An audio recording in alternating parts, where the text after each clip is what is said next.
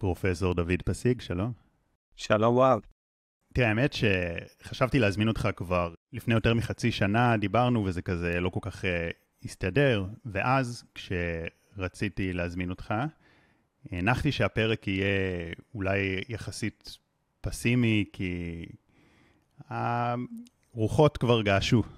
אבל דווקא עכשיו, אחרי שכבר פרצה מלחמה והמצב פה הוא, הוא לא פשוט, ואנחנו חווים הרבה ייאוש, אז הייתי רוצה אולי דווקא להתמקד בתחזיות אופטימיות. אני אגיד גם למאזינים שלנו שאתה חוקר עתיד באוניברסיטת בר אילן, זאת אומרת, זה, אתה לא הוגה עתידות כזה, כי יש הרבה דיונים על העתיד, אה, וכל אחד יכול לתת את הגיגים שלו, ואתה כן עושה את זה באופן שהוא, אולי תסביר על זה גם בכמה מילים רק, לפני שניכנס לעתיד מדינת ישראל, אה, גם מה, מה ההבדל בין מישהו שמתפלסף על העתיד לבין מישהו שעושה את זה כמוך כפרופסור. טוב, התחום הזה, אה, לצערי, לא מוכר היטב פה במדינת ישראל, אבל באופן כללי זה ענף של תחום אחר במדע, שנקרא חקר מערכות. אנחנו מנסים להבין איך מערכות מתפתחות. אה, כדי לנסות להבין איך מערכות מתפתחות, אז אנחנו מניחים שיש היגיון איך מערכות מתפתחות. לא כל מי שנמצא במדע יסכים לכזה, לכזו הנחה, אבל בלי זה למעשה אי אפשר לעשות כלום. ברגע שאתה מניח הנחה כזו, אז אתה מחפש את ההיגיון של מערכות. מערכות זה מערכות פוליטיות, כלכליות, חברתיות, אה, טכנולוגיות, לא משנה מה. ברגע שאתה מוצא היגיון, אתה שם אותו בתוך מודלים, אתה נותן למודלים הללו מהימנות ותקפות מדעית, ובעזרת המודלים הללו אתה מנסה להבין את השלב הבא במערכת. זה בלשון פשוטה חקר העתיד. אין פה הגות, אין פה wishful thinking, אין פה חשיבה עם אג'נדה, יש פה ניסיון להבין איך מערכת מתפתחת בלי להיות מעורב בחשיבה הזו. אה, זה מה שעושה אותה גם אה, חשיבה מדעית, משום שאם כל אחד אחר יעשה את אותו דבר שאני עושה, אז הוא יקבל את אותה תוצאה. זו המטרה בעצם, וזה הרציונל הבסיסי של כל תהליך חשיבה מדעית.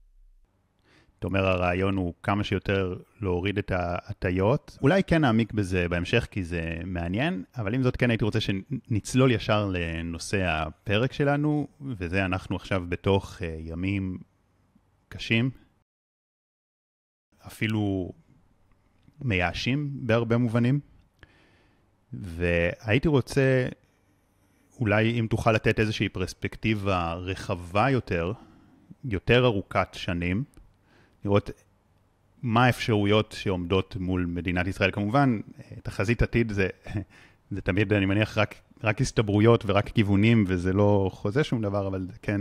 נכון מאוד. מעניין לשמוע. נכנסנו, אה, מדינת ישראל, ולאו דווקא מדינת ישראל, כי אנחנו חלק מתהליך הרבה יותר גלובלי, נכנסנו לעוד איזה פרק אה, של, אה, של אלימות גלובלית, אוקיי? בהרבה מאוד מקומות בעולם, העסק אה, רותח אחרי תקופה ארוכה של לאחר מלחמת העולם השנייה.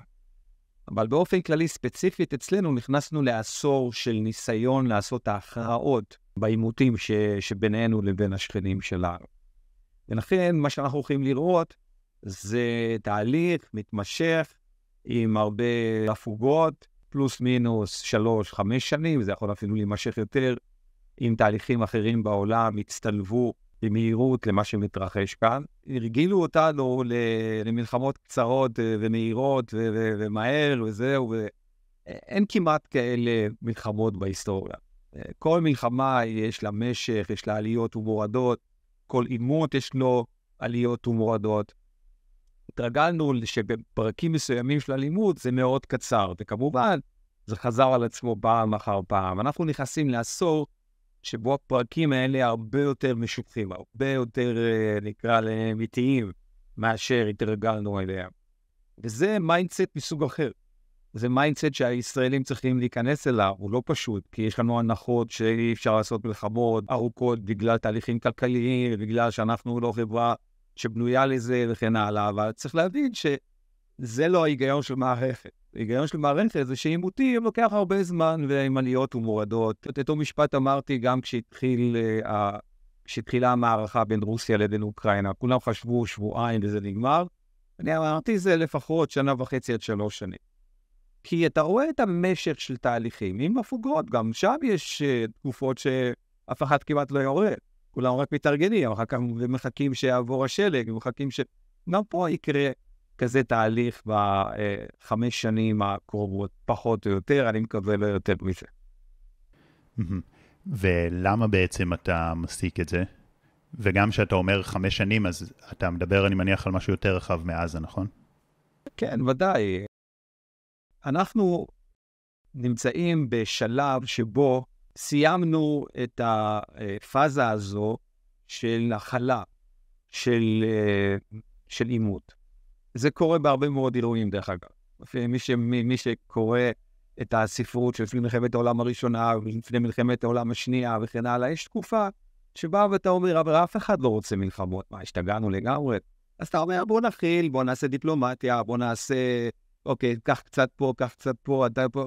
אבל יש שלב שאין לך ברירה, אתה צריך להיכנס לשלב של הכרעה.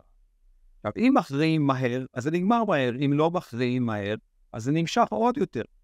זה פחות או יותר אה, בלשון ממש, אה, מה שנקרא ל-popular science, ל, אה, לאנשים ש, שלא מכירים תהליכים, במיוחד תהליכים של אלימות בהיסטוריה של המין האנושי. וכשאתה אומר חמש שנים בערך, אז מה מצפה לנו? למה אנחנו צריכים להתכונן? אנחנו צריכים להתכונן למלחמות הכרעה. אגב, אני חקרתי את זה כבר לפני 15 שנה באחד הספרים הקודמים שלי. ואמרתי, בשנות ה-20 אנחנו נכנסים להכרעה. וצריך להתכונן להכרעה. להתכונן להכרעה זה להתכונן למלחמה ארוכה, עם הרבה מאוד משאבים למלחמות, עם תקופה שבה יש גם פעילות אה, צבאית וגם פעילות אזרחית רגילה. המודל שאנחנו יכולים לחשוב עליו זה מודלים של, אה, נקרא לזה, נגיד ארצות הברית עם מלחמת העולם השנייה. סתם מלחמות במקומות שונים, היה לזה השפעות כלכליות וחברתיות פנימה.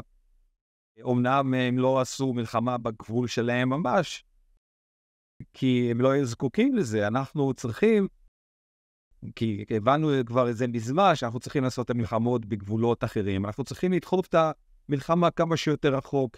מהגבולות של מדינת ישראל. זה השלב שבו אנחנו כרגע בעצם מתכוננים אליו.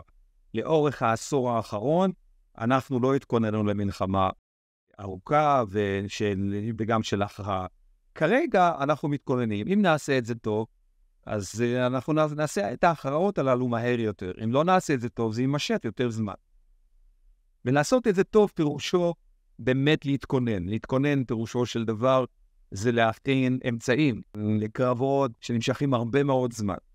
אה, זה לא בבת אחת אה, את כל הכוח שיש לך אתה מכניס.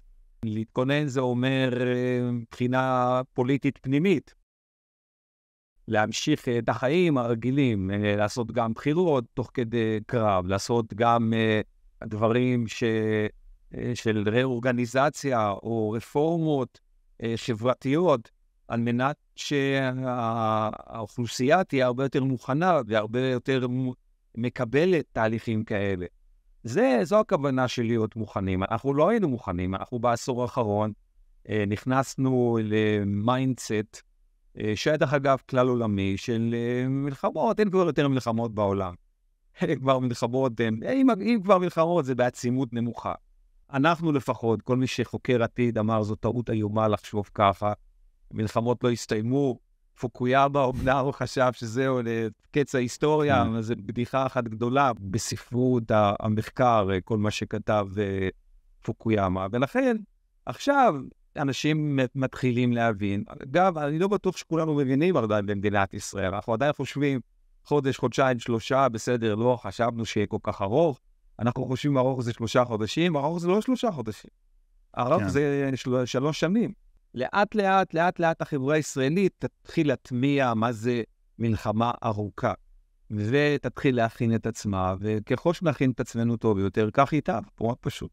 האמת שזה גם במידה מסוימת, אומנם יש הרבה הבדלים, אבל מה שאתה אמרת עכשיו גם קצת מזכיר את מה שהיה בקורונה, שהיה mindset של הרבה אנשים של, טוב, זה חודש סגר, זה ייגמר, אבל זה נמשך. היו אנשים שאמרו, טוב, זה תוך אה, שבועיים, זה, זה, זה כלום, זה נגמר, טוב, בסדר, עוד שלושה חודשים, בקיץ כבר הכל יהיה מאחורינו. המחקרים שאנחנו עשינו הראו שזה ייקח משהו כמו שנתיים, שלוש שנים, עם uh, שישה עד שמונה גלים. ועם uh, מיליונים של מתים, לא, לא רק uh, uh, נדבקים. וזה פחות או יותר אכן מה כן. שקרה. כי אנחנו מבינים קצת יותר איך מערכת עובדת. כאשר המאפיין של הדיסציפלינה הזו זה המולטי-דיסציפלינריות שלה. אתה מכניס לתוך החשיבה משתנים כלכליים וחברתיים וגיאופוליטיים וטכנולוגיים ואפילו, אני יודע מה, אישיים, על מנת כי אנחנו בסך הכל מערכת מאוד מורכבת ומסובכת, אבל היא אנושית, היא מאוד רב-ממדית. והרב-ממדיות גורמת לכך שתהליכים מתארסים הרבה יותר זמן ממה שכולנו חושבים. כן. יודע מה, אולי לפני שאני אשאל אותך על מה בכל זאת הסיבות שלנו כן לאופטימיות, שזה מה שאמרתי בתחילת הפרק שאני רוצה לשאול, דיברת קצת על המערכת הגלובלית, שזה לא רק בתוך ישראל, שזה משהו רחב יותר. אז אני כן אשמח גם לשאול לפני זה, האם אתה מאמין שזה הולך להתרחב לאיזשהו עימות עולמי מעבר? מה הכוחות הגדולים יותר בעולם שמתאבים? מה האינטרסים של ארצות הברית בתוך זה? כי ארצות הברית אה, כזה, אה, יש הרבה סימני שאלה לגבי זה, כזה, רגע, הם תומכים בנו, אבל מה, מה האינטרסים שלהם? העולם עבר את התקופה הזו של הכלה. אוקיי? אנחנו סיימנו גם כן עשור, מאז 2012 למעשה. נקודת הציון שם זה עלייתו של אה, שי ג'ינפינג בסין. ניסינו, העולם ניסה להכיל, מי צריך מלחמות, מי צריך מאבקים, מי צריך אה, תחרות גלובלית כזו, כלכלית וצבאית וכן הלאה. גם שם ניסו להכיל. וגם שם לא הכינו את עצמם לעשור השלישי של המאה ה-21. לא הכינו את עצמם, זה לא הכינו, נקרא לזה, טכנולוגיות צבאיות מתאימות. הדוגמה הקלאסית היא הדוגמה שמרבית המדינות באירופה בכלל, בכלל לא השקיעו את 2% שהיו אמורים להשקיע ב... בהכנת הצבא שלהם לעימותים. ואז פתאום רוסיה נכנסה לאוקראינה, והם הבינו איזה טעות, ועכשיו כולם מתחילים להכין את עצמם. נכנסנו לשלב שבו כולם מבינים שאסור לסמוך על זה שאין יותר מלחמות אה, בעצימות אה, גבוהה. ולכן כולם כרגע מתארגנים. ארה"ב לא התכוננה נכון, ואגב, היא אה, למעשה רוקנה כמעט את כל המחסנים שלה והעבירה אותם לזה, לאוקראינה. עכשיו הם מתחילים להכין. לוקח זמן עד שאתה מכין. לוקח כמה שנים טובות עד שאתה מכין את עצמך לעימותים גדולים. כאשר העימות הגדול הוא כמעט, כמעט בלתי נמנע. למעשה מה שכרגע המדינות בעולם מנסות לעשות זה, זה לנסות לעצור את התהליך שכבר התחיל, ולנסות לדחות אותו כדי שהן יהיו מוכנות. זה מה שבעצם גם האמריקאים ביקשו מאיתנו, לעצור, לא, לא להרחיב את המערכה מעבר לעזה, כי הן לא מוכנות. המדינות לא מוכנות, אין להן עדיין מספיק ציוד, אין להן מספיק אה, כוחות במקומות שונים איפה שצריכים אה, לשים אותם.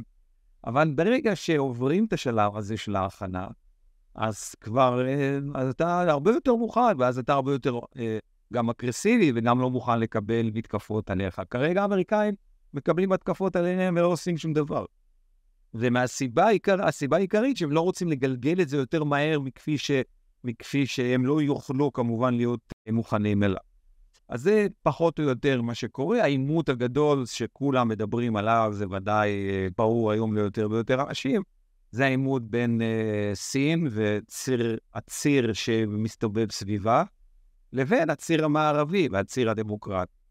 והתחזיות כבר ותסריטים כבר נעשים למכביר, אה, כולם מדברים שזה יהיה בעשור הזה, תלוי אם זה בעוד חמש, שבע, עשר שנים, זה לא משנה.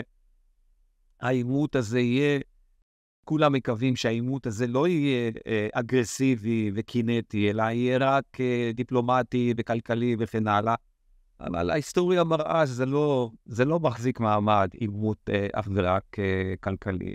מה שקרה עם, mm-hmm. עם רוסיה, עם ברית המועצות לשעבר, והיא קרסה, זה, זה היה ממש דבר בלתי רגיל במערכת, שמערכת כזו גדולה קורסת כל כך מהר, וכל כך קולוסלית, בבת אחת, ויש לזה השלכות כמובן אה, מרחיקות לכת לאחר מכן, כי לוקח 20-30 שנה אחר שהיא קרסה, והיא אומרת, לא, לא, לא התכוונתי לקרוס. אנחנו לא קרסנו בגלל שהפסדנו, קרסנו בגלל שאצלנו היו כל מיני מנהיגים אהבלים, כמו גורבצ'וב שוויתר, ויתר, ויתר מהר. ואז הם חוזרים בחזרה להיות אגרסיביים, שזה מה שבעצם פוטין עשה עם אוקראינה. ועם קרים, וזה רק ההתחלה של, של מה שהוא עוד יכול לעשות. אז מי זה בעצם הצירים העולמיים? מה מאזן הכוחות בעצם? אתה אומר ארה"ב וסין, אבל זה רחב יותר. הצירים הם אה, קצת אה, פלואידיים, אבל אפשר פחות או יותר לחלק אותם לציר הדמוקרטי והציר הלא דמוקרטי. יש מאבק איתנים בהיסטוריה של המין האנושי בין תפיסות עולם איך לנהל את עצמנו, איך לנהל את החברה שלנו, אילו ערכים צריך להנחיל על מנת שהסדר והחיים הטובים יתנהלו אה, כמו שצריך. ויכוח גדול. אז יש צד אחד שאומר, חופש אה, ככל שרק ניתן, מחופש פרט וכלה בחופש שיח, חופש אה, צעקות, חופש אה, דיבור, חופש להגיד אפילו דברים לא אמיתיים. זה הקצה אחד. הקצה השני בא ואומר, מה פתאום, זו הצורה שבה אנחנו כחברה נקרוס. צריך לשלוט על אוכלוסיות, צריך לכוון אותן, צריך לחנך אותן, צריך אה, ערכים, ערכי משפחה, צריך ערכי אה, אמון במנהיגים, כל מיני דברים שכולנו אה, שומעים אותם בווריאציות, בווריאציות שונות. זה פחות או יותר העימות. אגב, הוא לא, הוא, זה לא עכשיו. העימות הזה כבר מתרחש הרבה זמן. למעשה, מאז שהלאומיות החדשה התחילה להתפתח בהיסטוריה של המין האנושי, אה, לפני 300 אה, שנה, פחות או יותר, התחלנו להתארגן בצורה של לאומים ומדינות, והתחלנו ל... לשקול בדעתנו מה צורת ההתארגנות הלאומית הכי טובה, מה שיטת הממשל הכי טובה, אוקיי? ו... ומה שקרה במלחמת העולם השנייה, אה, זה, זה פחות או יותר אותו, אותו מאבק בין הציר שהתארגן והוא לא היה דמוקרטי, לבין הציר שהיה יותר דמוקרטי. וגם אז זה הדבר הזה של יותר ופחות, אה, שם נכנסים אינטרסים, למי אתה משתייך ולאיזה כיוון אתה משתייך. כי יכול, אתה יכול להיות uh, חצי דמוקרטי, לא כל כך דמוקרטי, ולהשתייך או לכאן או לכאן, אבל פחות או יותר אנחנו חוזרים אל השלב שבו אנחנו מתארגנים בצירים. הניסוי הגדול הזה שהתרחש אחר מלחמת העולם השנייה, פחות או יותר מתפוגג לנו. הניסוי היה בואו נבנה פלטפורמה עליה כולנו נהיה שווים, כל המדינות, יחסי מסחר פתוחים, הסכמי סחר בינלאומיים, ללא מכסים, כל אחד שחסר לו משהו, הוא יכול לקנות אותו מכל אחד אחר בעולם. כדי כמובן לייצר את האפשרות הזו, אז נבנתה פלטפורמה מאוד מעניינת, שמי שהכין אותה ושיטר אותה זה ארצות הברית. אמרה, אנחנו נבנה פלטפורמה בינלאומית עם מוסדות, עם הסכמי סחר, אנחנו נהיה השוטר שמוציא מטריליונים של דולרים כדי לשטר את, ה, את המעבר בים, כדי שסחורות ינועו בלי פחד שמישהו יעשה משהו בדרך. רק להזכיר לכולנו, הצרה הגדולה של המין האנושי במשך מאות שנים היו שודדי ים. גם מדינות שלמות היו שודדי ים. זה לא רק אנשים מקבוצות אה, קרימינליות. כדי לייצר את הפלטפורמה, היה, היו זקוקים לכמות אדירה של, של השקעות. אה, עשינו דברים יפים במהלך 80 אה, השנה מאז מלחמת העולם השנייה. כולנו פה עלינו ל, לרמות חיים בלתי רגילות. המין האנושי אף פעם לא התפתח בכזה, בכזה קצב, וכמעט בכל מקום על פני הכדור הזה. כל עוד הברית היה אינטרס להשקיע בפלטפורמה הזו, כאשר היה מאבק בינה לבין ברית המועצות, אז היא הייתה מוכנה להשקיע, אוקיי? וכאשר ברית המועצות קרסה, חלק מהתוצר הלוואי של הקריסה הזו היה שלאט לאט ארצות הברית הבינה שהיא בעצם משלמת הון עתק לפלטפורמה שאחרים לא מוכנים להשתתף בה. באו לאירופאים, אמרו, תשתתפו, אנחנו מגינים עליכם מפני רוסיה. תשתתפו בהוצאות של נאט"ו, תוציאו את 2% תל"ג שנסכמתם, תוציאו ל... לרכש ביטחוני בתוך המדינה שלכם, אבל כדי שגם אתם תהיו מוכנים אם, אם יקרה משהו. אבל כולם אמרו, לא, זה מספיק, הכל עובד כאילו מובן מאליו, ואז ארה"ב הבינה יותר מזה, היא הבינה שיש מדינות שמתחילות להשתמש בפלטפורמה הזו כדי לדחוק אותה, וכדי להתחרות בה. ולאט לאט ארה"ב אמרה, אני לא מוכנה, והתחילה לסגת. אז בנסיגה הזו, אה, קבוצות אחרות התחזקו, אוקיי? רוסיה התחזקה ואמרה, אוקיי, עכשיו אני דורשת, אני רוצה אה, בחזרה את אה, קרים ואוקראינה. למה הם עושים את זה? צריך הרצאות שלמות כדי להבין את העולם מנקודת המבט שלהם. סין גם כן הופכת להיות אגרסיבית, כי מנקודת המבט שלהם היא מפוחדת לחלוטין ממה שקורה בעולם. ארה"ב יכולה לסגור כמה מעברים בעולם, אה, אנחנו כרגע חווים, התחלנו רק לחוות בבל מנדר, אבל אם ארה"ב אה, סוגרת לסין אה, כמה מעברים, ביניהם מצרי מלאקה, אז תוך שנה וחצי סין קורעת ברך. למעלה מ-80% מתצרוכת האנרגיה של סין מגיעה בכלל, עוברת דרך מצרי מלאקה. והם עושים הכל עכשיו על מנת לבנות צירים חדשים בהם יעברו גז ונפט וסחורות כולם נמצאים בעין אטרה של, כן. של להתכונן, שמא השני יעשה לך משהו בהפתעה. עכשיו כולם מבינים שזהו, נגמר הדבר הזה של הסכמי סחר, ונגמר הדבר הזה של הסכמי ביטחון, כי עושים אנשים ומדינות וקבוצות אה, מכינות הפתעות. אנחנו מדינת ישראל, ראינו איזה הפתעה, הפתעה הכינו לנו. אירופה ראתה איזה הפתעה רוסיה הכינה לה. באסיה כולם בפחד אימים, איזה הפתעה סין תכין לעולם. ואז כולם נסוגים להתארגנות של צירים לוקאליים. כל אחד אומר, אוקיי, אני צריך להתחיל לדאוג לעצמי. פעם פעם היית יכול לסמוך על זה שאתה רק חותם הסכם עם אוקראינה וישלחו לך גרעינים כדי נחיתה. היום אתה לא יכול יותר לסמוך, אתה צריך להתחיל לסמוך על ביטחון תזונתי פנימי שלך. מה שפעם חשבנו, עכשיו אנחנו גלובליים, אפשר להזמין כל דבר מכל מקום. אז זה השלב שבו אנחנו נמצאים כרגע, שבו מדינת ישראל גם כן נפל האסימון שאנחנו צריכים להתארגן לוקאלית בהרבה מאוד דברים. אנחנו רואים את זה בחקלאות, אנחנו רואים את זה בביטחון, אנחנו רואים את זה אה, בהרבה מאוד דברים אחרים. מדינות אחרות גם כן. ומתחילים להתארגן בצירים. אגב, זה לא התחיל עכשיו, זה התחיל כבר לפני 5-7 שנים. פחות או יותר 2015, האמריקאים התחילו לארגן, לארגן את הצירים הללו, מארגנים צירים באסיה, אה, האוקס, זה כמה מדינות שם, מארגנים את הציר המזרח-תיכוני, והציר הזה הלך והתחזק, כאשר אוטוטו ערב הסעודית הייתה מצטרפת לציר הזה.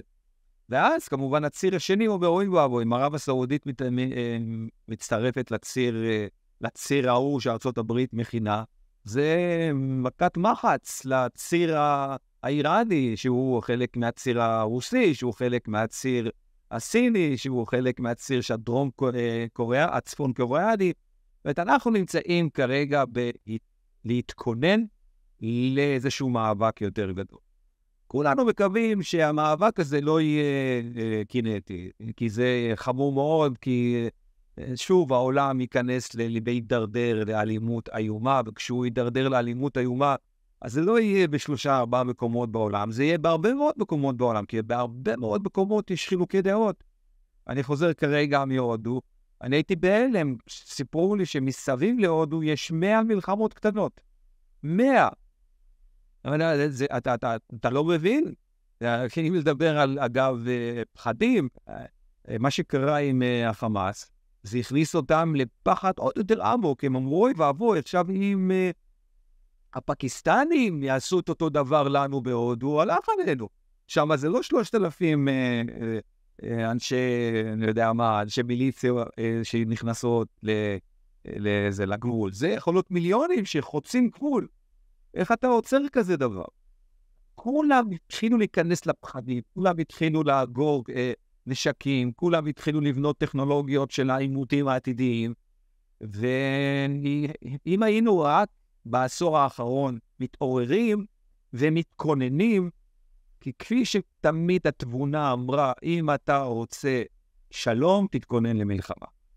אם לא התכוננת למלחמה, זה כמעט ערובה למלחמה. זה מעניין המשפט הזה שאתה אומר, כי בעצם אני זוכר עוד בשיעורי היסטוריה בבית ספר, שדיברו איתנו על מרוץ החימוש לפני מלחמת העולם השנייה, וגם עכשיו אמרת, הסינים מפחדים, האיראנים מפחדים, אנחנו מפחדים מהם, אבל זה היה מעניין שאמרת, גם הם מאוד מפחדים. בעצם, מאוד. כולם מונעים כן. מפחד. אף אחד לא רוצה להיתפס החלש, ואז כשכולם מונעים מפחד, אז כולם מצטיידים יותר למלחמה, וכולם מתחילים אה, להפסיק להסתמך על האחרים, ויותר להסתמך על יצור לוקאלי. ואז, כשכבר יש הרבה נשק, וכבר שיש יצור לוקאלי, אז משתמשים בו. בדיוק. אה, אז אתה אומר, אז גם מצד שני, גם כשמתכוננים למלחמה, אז מלחמה מגיעה. אז למה אתה אומר בעצם אם מתכוננים זה מונע אותה? כן, כי כשאתה מתכונן למלחמה, לתקופה מסוימת, ורק לתקופה מסוימת, אני אומר את זה שוב, יש מעין הרתעה. כן, זה המילת מפתח אה, מאוד מעניינת שהתפתחה בהיסטוריה של המין האנושי. אה, אנחנו יודעים גם שההרתעה לא מחזיקה מעמד אה, לנצח, שזה עוד סוגיה. אבל לפחות לתקופות מסוימות, ההרתעה הזו מגבירה את שיתופי הפעולה. ברגע שאתה מורתע, אז אתה אומר, אוקיי, בסדר, אז בוא נעשה הסכמי סחר, בוא נעשה, תתן לי, אני אתן לך, אה, אבל אני שונא אותך, אבל תיתן לי, אתן לך. אוקיי? אף אחד עוד לא יצא עם הגות שמסבירה בדיוק איפה הקו שבו אם אתה עובר בהכנה שלך למלחמה, אתה, אתה מאזן את המערכת ואז באמת לא נכנסים למלחמות.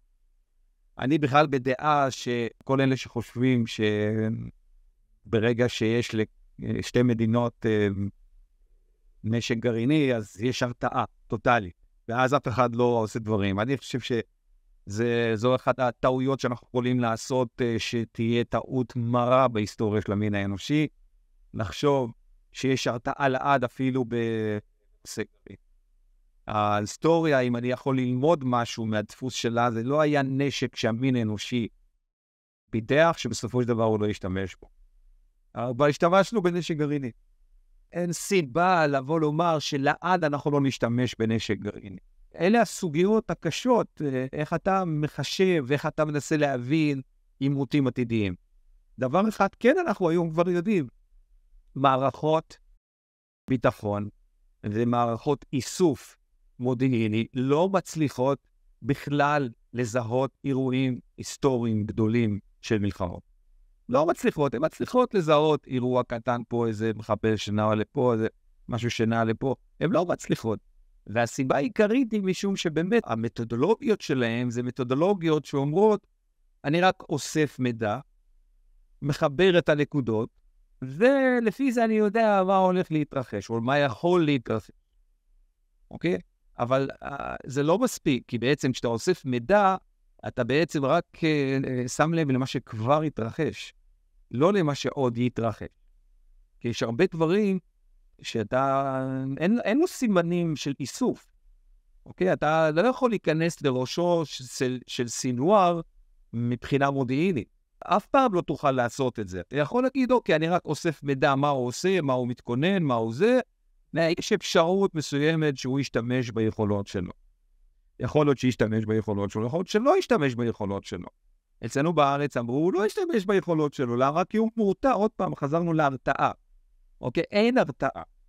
שאנחנו חייבים כבר להפסיק לדבר עם המושג הזה הרתעה. כי כל אחד אומר, אוקיי, בוא נשחק את המשחק של ההרתעה, אבל אני אכין לך הפתעה שאתה שאתה לא תהיה מוכן אליה. וזה קרה לאורך כל ההיסטוריה. זה קרה במלחמת העולם הראשונה והשנייה ו-9-11, מה לא, כל הזמן זה קורה.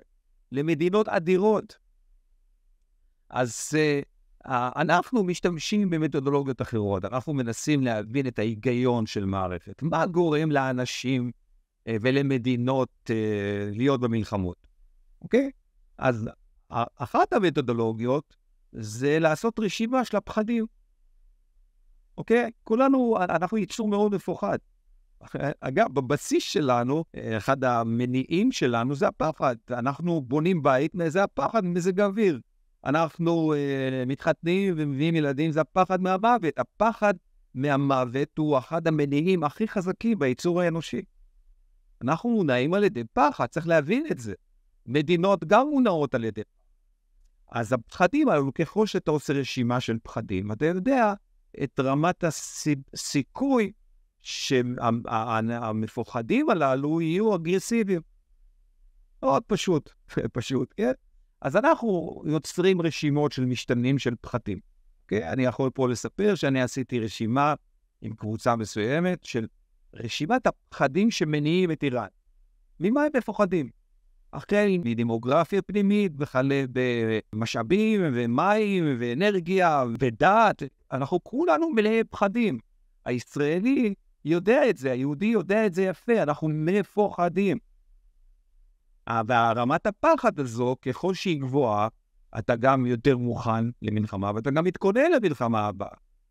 אוקיי, אז יש כאלה יותר אגרסיביים בגלל הפחד שלהם. הם, הם לוקחים, הם תופסים פעילות או עושים פעילות אה, מקדימה אגרסיבית. אנחנו עשינו את זה במלחמת ששת הימים. מרוב פחד, ידענו שכולם מסביבנו מתכוננים, אז עשינו מתקפת אה, פתע שהקדימה את מלחמת ששת הימים, ובגללה פחות או יותר ניצחנו. אוקיי, ועשינו את זה מהר. אז כולנו מפוחדים. כשאתה עושה רשימה של פחדים, אתה יכול לדעת, אין היום כמעט מדינה שלא מפוחדת. ושזה מעלה את רמת הסיכוי לאירועים אגרסיביים. שזה פחות או יותר, הנה, בלי להיכנס במתודות, בלי להיכנס למשתנים ונתונים ומספרים וסטטיסטיקות, להסביר את הרציונל. מערכות מודיעין, אין להם את המתודולוגיות הללו. הם רק איסוף. אם אני לוקח את זה למקום של אה, תחומים שיותר אני מבין בהם של הפסיכולוגיה, אז uh, אני אגיד שבדרך כלל לחץ ופחד זה באמת איזשהו מנגנון הגנה שנועד uh, לעזור לנו להיות מוכנים, להיזהר, להיות ערניים, להתכונן לסכנות, ובמידה מאוד מתונה, שהוא לא משתלט, אז הוא טוב, אבל uh, ברגע שהוא כבר uh, נהיה יותר מדי, זה בעיקר מייצר נזק, זה גורם לנו לעשות פעולות לא נכונות, זה אולי גורם גם לחרדות, שזה כבר פוגע בביצועים. איך אתה רואה את זה ברמה ה...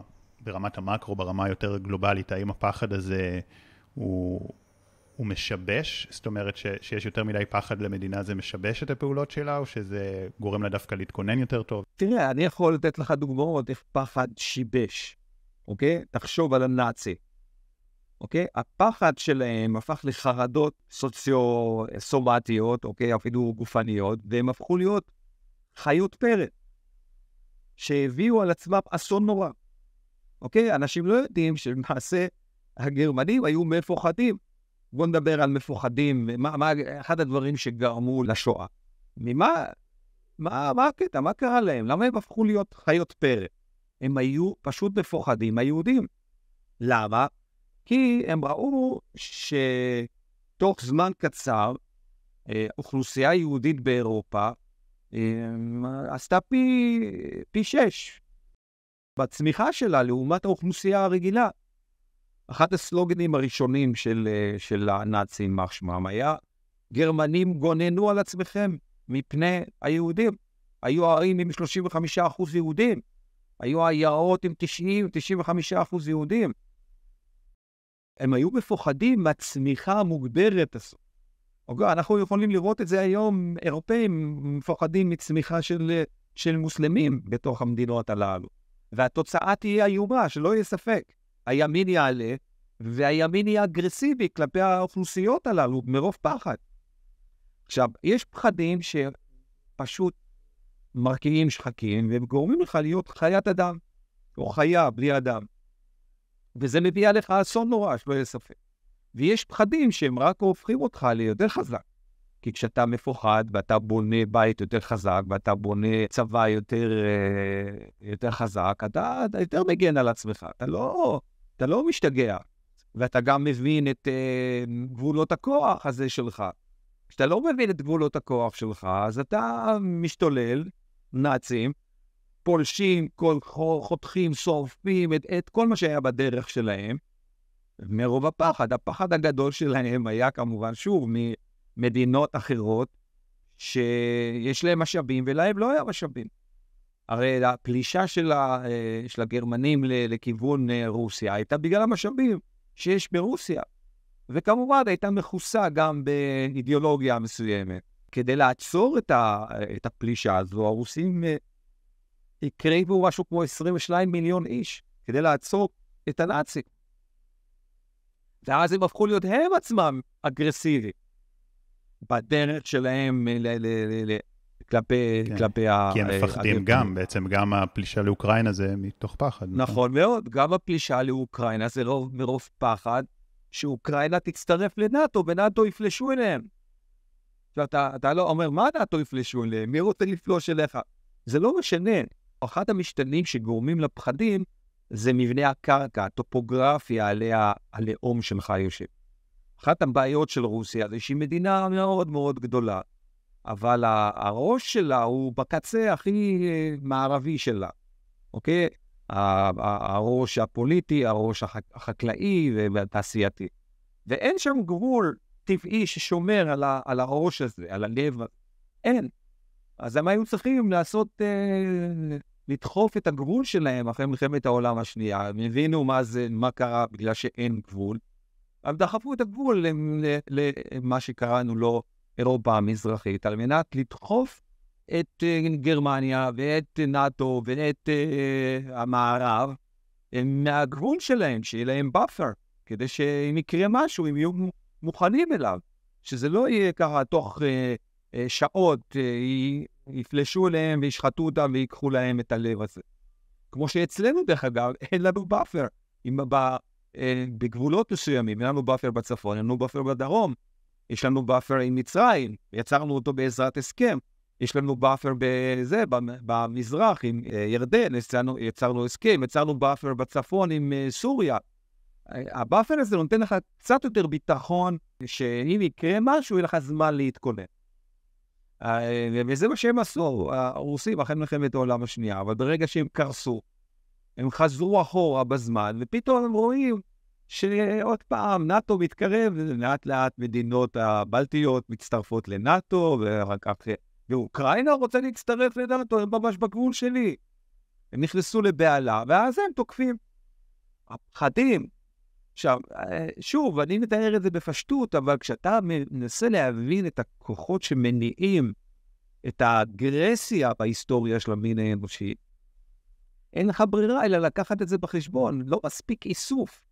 כי אף אחד לא, יד... לא יכול אפילו לדמיין לעצמו מה מנהיג כמו היטלר יעלה בראשו.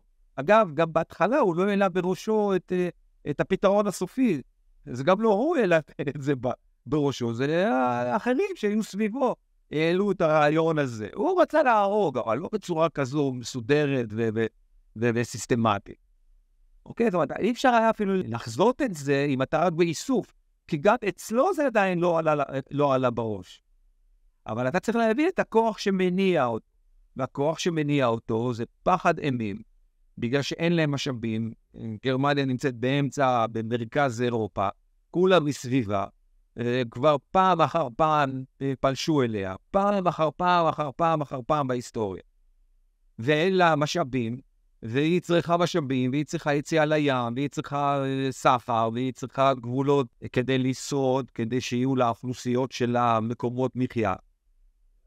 רק מספיק להבין את זה כדי, לה, כדי להעריך שרק עניין של זמן שיקום מנהיג וישתמש בפחדים הללו כדי לדחוק.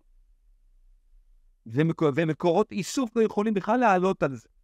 אז זה מתודולוגיות שונות שאני מדבר עליהן, ולצערי הרב עדיין אין במערכות שלנו פה במדינת ישראל, הבנה של, המ... של המתודולוגיות הללו. יש לי שאלה מעניינת שעולה עכשיו הרבה, כי אתה מדבר הרבה על מניעים ועל אינטרסים, להבין מה האינטרס, מה המניע, מה הפחדים של אה, מדינה מסוימת. אבל גם הזכרת את המילה אידיאולוגיה. ואני רוצה לשאול, מה יותר חזק, אידיאולוגיה או אינטרס? ואני אגיד לך למה אני שואל את זה. כי בעצם היה על זה הרבה דיבור עכשיו עם חמאס, שאולי הקונספציה הייתה, אין להם שום אינטרס להרוס עכשיו את הכל. והאמת שזה נכון, מה האינטרס שלהם לעשות דבר כזה? עזה עכשיו זה המקום הכי רע בעולם להיות בו, מה הם הביאו על עצמם? אם הם היו שומרים על שקט, אז דווקא... אז הלכה, התפתחה, לאט לאט, כי הם לא באמת שמרו על שקט, אז כאילו אין להם באמת אינטרס לעשות את זה, ואז בעצם באים קולות ואומרים, הנה, הוכחנו לכם שאתם לא יכולים אה, לנבא מה יקרה לפי מניעים, אתם צריכים לשים לב מה האידיאולוגיה. אה, למרות שכמובן אפשר להגיד, אולי זה אינטרס של האיראנים, או של המצרים, או של uh, כוחות גלובליים אחרים. אבל מה, מה יש לך להגיד על זה? מה יותר חזק בהיסטוריה? כל דבר יש לו שכבות. אני לא חושב שיש מישהו באמת שמבין את כל התהליכים בעולם. למיטב הבנתי, הפחד הוא בראש הסולם. אם אתה מפוחד, אז אתה מייצר גם אידיאולוגיה. פחד אתה לא יכול לייצר. אתה יכול בסך הכל רק לנסות לעכב או איכשהו לשלוט בו. אידיאולוגיה אתה יכול לייצר. ואינטרסים זה, זה משהו שהוא, לדעתי, קצת יותר גבוה מאשר אידיאולוגיה. אידיאולוגיה זה כסת"ח, מנקודת המבט שלי. אוקיי, למשל, כשאתה עושה קורלציות, מה גרם למלחמות לאורך אלפי שנים, ואתה מנתח את זה בעזרת אה, רשימות של, של פחדים, אתה רואה שאידיאולוגיה היא משתנה לא משמעותי. דת ודאי, כולנו חשבנו שהדת תמיד גרמה למלחמות. לעניות דעתי זו ראייה לא מדויקת, זה בלשון המעטה. אוקיי? הדוגמה של המאה ה-20 היא דוגמה קלאסית. מי שהיה הכי אכזרי היה אנטי-דת, לא הייתה לו דת. עכשיו, יש כאלה שמתחכמים ואומרים, כן, אבל נאציזם זה סוג של דת. אה, כן, קומוניזם זה סוג של דת. לא, אני לא מקבל את, ה, את הדבר הזה. מי שיצר את העוולות הכי גדולות ואת השחיטה הגדולה של המאה ה-20, זה דווקא כוחות לא דתיים, אנטי-דתיים. תראו אצלנו, אצל היהודים, אנחנו דת, אבל אף פעם לא היינו אגרסיביים ככה. אנחנו אף פעם לא השתמשנו בדת על מנת לכבוש. אז יש כאלה שאומרים, כן, אבל אה, מצאי הצלב היו דת, אה, בגללם הם עשו אה, דברים איומים בהיסטוריה. יש מומחים שטוענים, לא, מסעות הצלב זה לא היה דת, זה היה כסת"ח. אנשים יצאו כדי לחפש מזון, כדי לחפש משאבים, לא בגלל דת, אה, מה, הם לא היו דתיים בכלל, הם כאילו. אוקיי, הדוגמה היותר גדולה זה הדוגמה של זה, של העות'מאנים. אוקיי, שהם היו אגרסיביים והם עטפו את זה בדת האסלאם. אבל הם לא, זה לא מה שהם, בכלל לא היו דתיים. כל המנהיגים. הם, השתמשו בדת כדי מה שנקרא to galvanize, להשתמש בהמונים. כי ההמונים לא רואים תהליכים, הם אומרים, טוב, יאללה, אללהו אכבר. הוא מבין בכלל בגיאופוליטיקה, הוא בכלל מבין במשאבים, הוא לא מבין בכלום. מישהו אמר לו ושטף לו את המוח, אז הוא הולך. אוקיי? אז מנקודת המבט שלי, הפחדים. יותר גבוהים. כי למשל, תיקח את uh, חמאס, חמאס מפוחד מאיתנו. הוא בטוח שאנחנו הולכים לשחוט את כל הפלסטינים. עכשיו לך תסביר לו שלא. אבל הוא, יש לו הרבה הוכחות, הנה אתם עושים ככה ואתם עושים ככה, והנה, ולא משנה שהם גם מפמפמים את זה לעצמם, הנה הרגתם כך וכך ילדים, הנה ככה אתם שוחטים, הנה ככה אתם מפציצים, הם לא רואים שאנחנו מתגוננים, הם חושבים שאנחנו אגרסיביים. אז הפחד הזה גורם להם להיות מאוד מאוד מאוד אגרסיביים, ומביאים על עצמם שואה, אוקיי? אז מנקודת המבט שלי, לפחות במתודולוגיה שאני מכיר, שהיא הרבה יותר טובה בלחזות אה, אירועים, זה אם אתה מזהה את הפחדים, אתה יכול לזהות איך אנשים יפעלו, איך מנהיגים יפעלו, והם השתמשו באידיאולוגיה כדי לכסות על מה שהם עושים. הרוסים, החיילים הרוסים היום, מונעים על ידי אידיאולוגיה, אה, אבל, אבל אה, פוטין, כן, מדבר ומדברר אידיאולוגיה, אוקיי? אז צריך לזכור כל מי שאמר שאינטרסים הם המשתנה החשוב שגורם למלחמות או לא למלחמות, זו תפיסה שהיא הרבה יותר ליברלית, שכל אחד דואג לעצמו, ואז אם יש לו אינטרס, אז זה בסדר, אם אין לו אינטרס, אז הוא לא עושה כלום. לא, התפיסה, לצערי הרב, הרבה יותר בהמית. אוקיי? אנחנו עדיין ייצור בהמי, שמונע על ידי אינסטינקטים. לצערי הרב, עוד ייקח לנו הרבה מאוד זמן להתגבר על זה. אנחנו לאט לאט לאט לאט מתגברים על זה, אבל מדי פעם אנחנו שוב נופלים לתוך האינסטינקטים הללו. ביקשת שאני אהיה אופטימי, אני לא אופטימי. כן, כן. אולי תכף אה, ניתן קצת... אה, האמת שאמרת פה משהו מאוד מעניין, שזאת הבחנה מאוד חזקה, כי אני בכלל שאלתי אותך, מה יותר משפיע על התהליכים? האם משפיעה אידיאולוגיה או משפיע אינטרסים? ובעצם אמרת, זה לא ממש זה ולא ממש זה, כי אינטרסים זה בעצם משהו שהוא מאוד uh, רציונלי, ואנחנו יודעים שאנשים לא מגיבים ולא פועלים רציונליים, לא אנשים ולא עמים, ואידיאולוגיה, נגיד למשל כמו האסלאם, שאנחנו אומרים, אנחנו צריכים רגע לשים לב שזה האידיאולוגיה שלהם, שזה לא יעזור כמה יהיה להם אינטרס כלכלי וכמה יהיה האידיאולוגיה שלהם מדפוקה, אבל אתה אומר זה גם לא ממש זה. אתה אומר הבעיה היא שהפסיכולוגיה שלהם דווקא, האינסטינקטים הבהמיים, הפחדים, פה אני רוצה לשאול אותך שתי שאלות. אחת היא באופן רחב יותר, ואחת באופן יותר ספציפי על חמאס. אז באופן רחב יותר, אני אשאל אותך, אוקיי, אם אנחנו מבינים את זה, האם אתה חושב שיש דרכים להוריד את רמת הפחד של האויב שלך, לתת לו איזשהו ביטחון כדי לא לגרום את האסקלציה הזאת? זאת שאלה רחבה יותר, או שזה בלתי נמנע? ושאלה שנייה, היא כן בכל זאת מבחינת האסלאם הקיצוני של חמאס, כי אמרת שדתות הן לא הגורם, אבל זה אני חושב גם, ראינו את זה המון המון ברשתות החברתיות ובפודקאסטים וזה, ש, שבעצם אומרים, תפסיקו כבר לחשוב שזה עניין כזה של אם תיתנו להם כסף הם זה, כי האידיאולוגיה שלהם היא נגד היהודים ונגד מדינת ישראל ולא יעזור. שאלות טובות, אני אתחיל בשנייה. מה הפחד של האסלאם? הרי אם אנחנו ממשיכים את הכיוון חשיבה הזו של פחדים, צריך לזהות מה הפחד שלו. ואני מסכים שזה בעצם גם המטרה של חקר העתיד. ברגע שאתה מזהה את הפחד ואתה מטפל בו, אז אתה מוריד את רף הסיכוי לאלימות. אוקיי? כי זה בעצם כל המטרה של חקר העתיד. לא להגיד, הנה אמרנו לך. מה הפחד של האסלאם? אז שוב, מנקודת המבט, איך שאני מבין אותה. אני לא בטוח שכולם יסכימו, אבל איך שאני מבין את הדברים. האסלאם נמצא במשבר קשה מאוד, היסטורי. האסלאם זו תרבות ודת מאוד מאוד מצליחה בתחילת דרכה. פילוסופים, מדע, מתמטיקה, הרבה דברים שאנחנו היום בידינו, זה, זה, זה מהתרבות הזו. אוקיי? אנשים למשל לא יודעים שאחד האנשים הראשונים שעפו בכלל לא היה חימראי.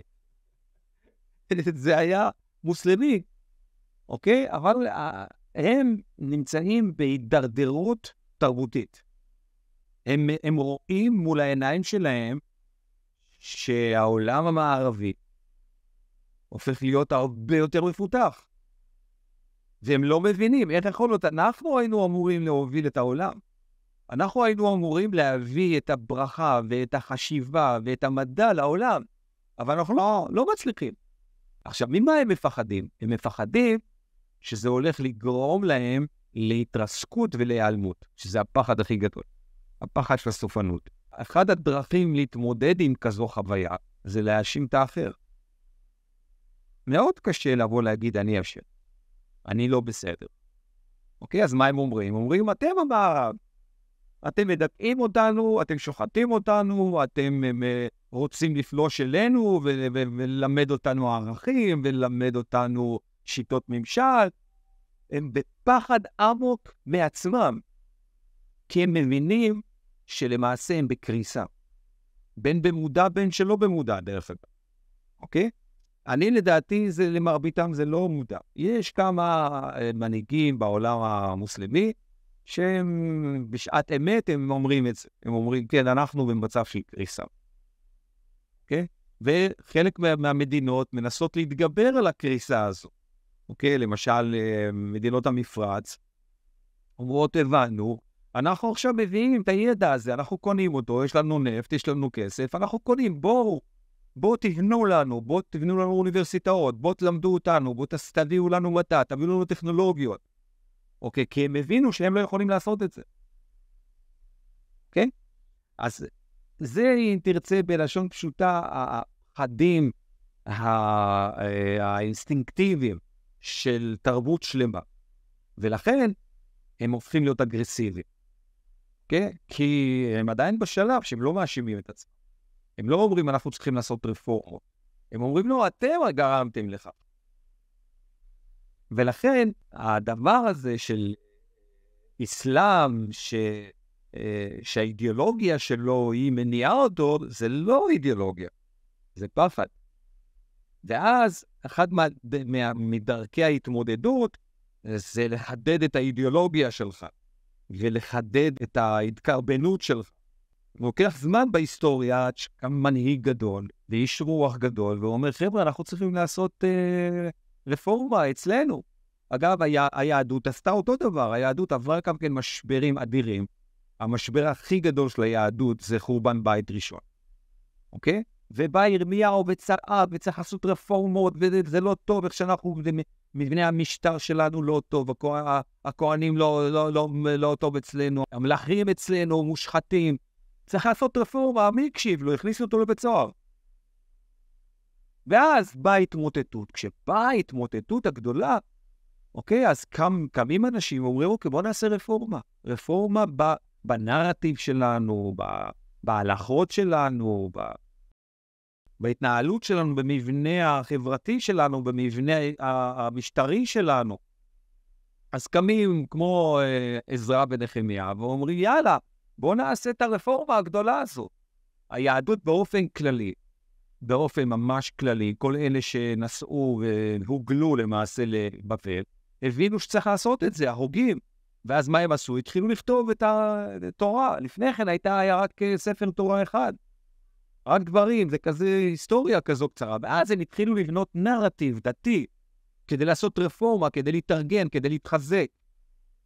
אותו דבר קרה אחרי אה, חורבן בית שני.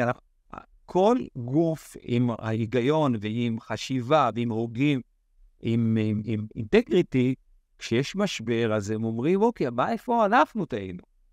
ואז מחפשים לעשות רפורמה. האסלאם לא נמצא בשלב הזה. האסלאם נמצא בשלב של התקרבנות, ונמצא בשלב שהוא לא מוכן לקבל שמשהו לא בסדר אצלו. ויש כמה מנהיגים עכשיו שמתחילים לדבר על זה, אבל זה תהליכים שלוקחים אה, עשרות, אם לא 200-300 שנה, תהליכים כאלה. כן, הם מבינים שצריך לעשות רפורמה ולהכניס את הדת ואת התרבות האסלאמית למאה ה-21, ה-22, מעמד של האישה אחרת, כן, מבנה חברתי אחר שלא מדכא, חשיבה קצת יותר דמוקרטית ופתוחה, מה שלא היה. זה כואב מאוד לעשות כאלה תהליכים, וזה לא קורה מהר. לכן נקודת המבט של האסלאם נמצא מונע על ידי פחד בלתי רגיל של קריסה פנימית. ואז הם הופכים להיות אגרסיביים, ואז הם עוטפים את זה בעוד יותר אידיאולוגיה אגרסיבית. ככה אני מבין את התהליכים. איך עוזרים להם להוריד את הפחדים?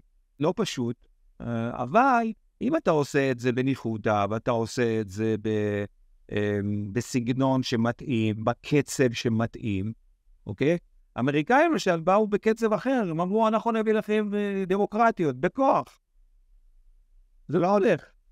אתה צריך לעשות את זה בשלבים שההמונים יקלטו את זה, לא המנהיגים. הרבה מנהיגים כבר קולטים את זה בעולם המוסלמי. לא כולם, אבל מתחילים לקלוט שיש בעיה בתוך האסלאם. אבל uh, אתה צריך לדברר את זה למיליארד וחצי אה, אנשים בעולם, זה לא פשוט, זה לוקח הרבה יותר זמן. בתהליך, בדרך, יש אלימות. ויש משהו נוסף, מנקודת מבט מערכתית. כשאתה רואה שמערכת מתחזקת, אוקיי, כפי שהרבה אנשים חושבים עכשיו שהאסלאם מתחזק בעולם, זה למעשה בדיוק הסימן שהמערכת לפני קריסה. אנחנו יודעים, גוף האדם פועל ככה. אם יש לו מחלה אה, אנושה וקשה, אז לפני שהמערכת קורסת, הוא מתחזק, הוא מתחיל להרגיש טוב, הוא אומר, וואי, זהו, אני מתאושש. ואז בום, באה הירידה. לדעתי זה מה, ש... זה מה שמאפיין כרגע את העולם המוסלמי, ומאוד קשה לומר לו את זה. אף אחד לא מקשיב, כי הם נמצאים במוד שלא, אתם אשמים שאנחנו במצב הזה. כשאתה, כשאתה חושב שאתה, שהאחר אשם ואתה לא עושה חשיבה פנימית, אז תהליך הקריסה הוא ארוך, אבל תהליך הקריסה מלווה באגרסיביות. אתה יודע שתוך כדי שדיברת על זה, לא יכולתי להפסיק לחשוב על ה... מה שקרה בשנה האחרונה בתוך החברה שלנו. החבר'ה היותר אה, חילוניים מאוד מאוד מפחדים ממה יקרה פה עם החבר'ה היותר אה, דתיים ומסורתיים, והדתיים גם מאוד מפחדים שהם יאבדו את הערכים הדתיים. ואגב, אני כתבתי פעם איזה מסר כזה, שאמרתי, שני הצדדים מאוד מאוד מפחדים, הפחד לוקח אותנו במסלול מאוד רע, כי כשכל צד מפחד מהצד השני, זה גורם לו להיות יותר אגרסיבי, אבל שני הצדדים לא מספיק מפחדים ממה יקרה אם הפחד ינהל אותם. והאמת שמעניין עכשיו, כאילו פתאום כשחשבתי על זה, הדבר היחיד שהצליח לאחד אותנו זה שבא פחד יותר גדול. זה, זה האמת, פשוט בא פחד יותר גדול. נכון מאוד. אבל זה שני פחדים שונים. הפחד החיצוני הוא פחד uh, פיזי. הפחד הפנימי הוא פחד uh, ערכי. כן, יש פה מאבק ערכי בתוך uh, העם היהודי שיושב בציון. יש פה גישות שונות, uh, איזה מין מדינה uh, אנחנו רוצים. אגב, בשביל זה אני מאמין, עכשיו חוזרים לאופטימיות, אני מאמין שהתהליך הפנימי אנחנו נעשה טוב. למה? כי יש לנו כמה משתנים בתהליך הפנימי שעומדים לגרום לכך שאנחנו עושים רפורמה מאוד מעניינת ביהדות. ולכן אנחנו אה, נתגבר ונצא יותר מחוזקים. אם מסתכלים על זה מנקודת מבט, לא יודע, לפחות שלי ושלך, או שלי אני אגיד, לפחות מנקודת המבט שלי, זה ברור שבחברה המאוד uh, ליברלית והמאוד, uh, כן, אם ניקח את הקיצוניות האמריקאית, יש בה חולאים, ואנחנו לא רוצים אותה בדיוק כמו שהיא. לי גם מאוד ברור שהקיצוניות השמרנית מדי, שחוסמת את האינטרנט ושהיא לא מוכנה להתפתחות וזה, זה, אני, אני לא רוצה ככה, זה גם ו, ודווקא בישראל אני חושב שיש משהו מאוד יפה, שיכול להיווצר איזה איזון יפה, שמביא גם את הליברליות וגם את איזה מידה של שמרנות, אבל איכשהו, איכשהו זה נהיה מאבק. במקום כזה לקבל, במקום למצוא איזה דרך ככה מאוזנת, זה נהיה איזה מאבק מאוד רע. הסברנו את זה, המאבק הוא תוצאה של פחד. כן. תוצאה של נכון. פחד שאתה מפסיד, שאחרים מתגברים עליך, או עלולים להתגבר עליך. ואז אתה הופך להיות אגרסיבי ואתה לא בקשב. אתה גם יוצר, אגב, אידיאולוגיה. אתה מקצין את האידיאולוגיה שלך כתוצאה מזה. כן. פחות או יותר. אחד הדברים שיצא לי לדבר עליהם פה בפודקאסטים וגם לכתוב עליהם זה שאם צד אחד ינצח, אם הימין או השמאל ינצחו, זה יהיה אסון. כי כשאתה מנצח, אתה גורם לצד השני תגובה חזקה יותר. ושמעתי אותך אומר משהו מאוד יפה בפודקאסט אחר, שאמרת, האמריקאים סוג של אה, אחרי מלחמת העולם השנייה, סוג של קטעו את המעגל הזה של צד אחד מנצח, הצד השני, המפסיד אה, צובר אה, כוחות עד שהוא מחזיר, בכך שהם תמכו ביפנים ובגרמנים, והאמת שגם זה דברים שיצא לי לקרוא עליהם הרבה, כי זה מאוד סקרן אותי במהלך החיים.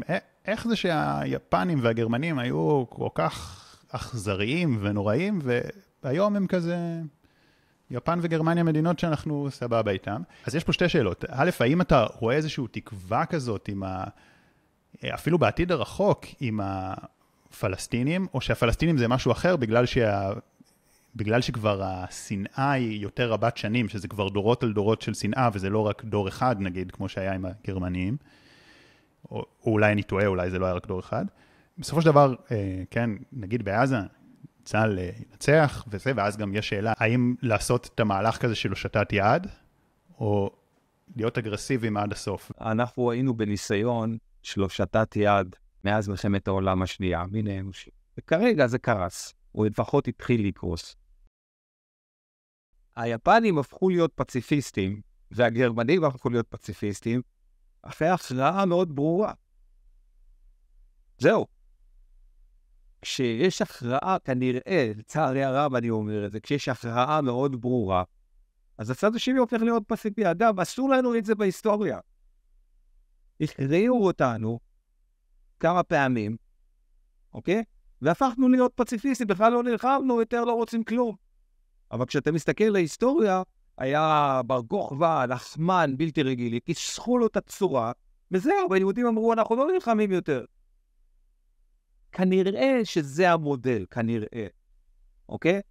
אנחנו, שוב, כנראה נכנסנו באזור שלנו לשלב של הכרעות. וצריך להבין את זה, אוקיי? לא כולם יסכימו למשפט הזה. אבל אם אתה לא מכריע, אתה לא יכול להתחיל לעזור. רק כשאתה מכריע, הצד השני מתחיל להגיד, אוקיי, בסדר, אני מוכן לקבל את העזרה שלך, והעזרה שלך היא לא מתנשאת, אלא אתה באמת רוצה לעזור לי. ו- ושוב, אני לא חושב שאנחנו עדיין מבינים תהליכים היסטוריים ארוכי טווח, עם איזשהו דפוס מאוד ברור. אבל באופן כללי אני יכול לומר את הדבר הבא, והוא שוב אופטימי, כי רצית אופטימי מההתחלה. היצור האנושי הזה לאט, לאט, לאט עובר תהליך של התבגרות, של התעוררות, אמפתיה לאחר, מודעות לאחר. פעם לא פעם כל מי שהיה נכנס, רוצח, אונס, שורף, מה מישהו אמר לו משהו.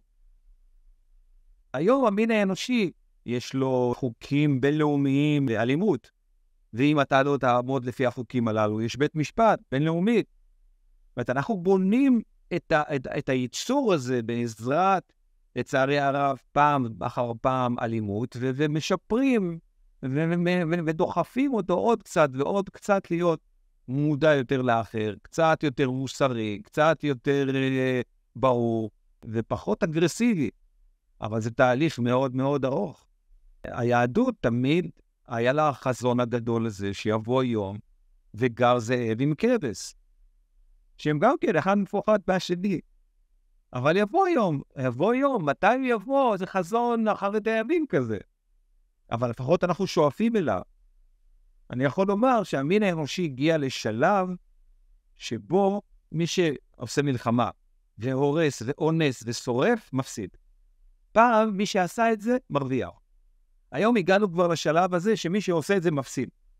אפילו שהוא ניצח במערכה, למעשה הוא הפסיד במהלך הגדול.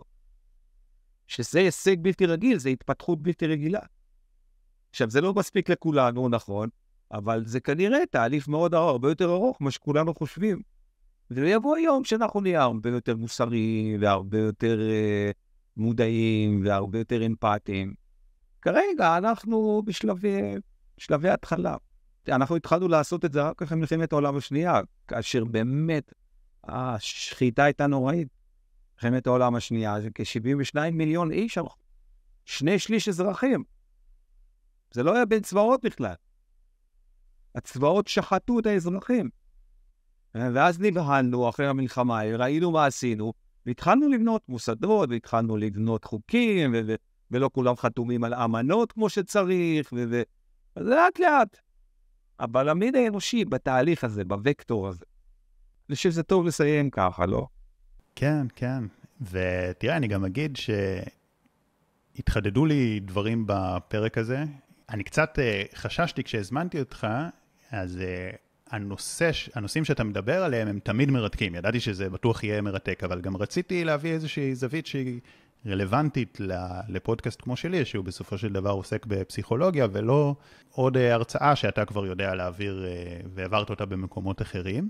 ואני חושב שהגענו לזה שהדיון הזה על המניעים הפסיכולוגיים העמוקים, האינסטינקטיביים אה, של הפחדים, והדמיון הזה בין הנפש של היחיד לנפש במרכאות של אומה, לי לפחות חידד הרבה דברים, ושוב, זה גם מעניין, אבל זה גם מלמד, זה גם מלמד מה, מה אפשר לעשות אה, ואיך אפשר אה, להתכונן לעתיד. זה, זה היה מאוד מעניין וגם מאוד אה, משמעותי בעיניי, ואני רוצה להגיד לך תודה רבה.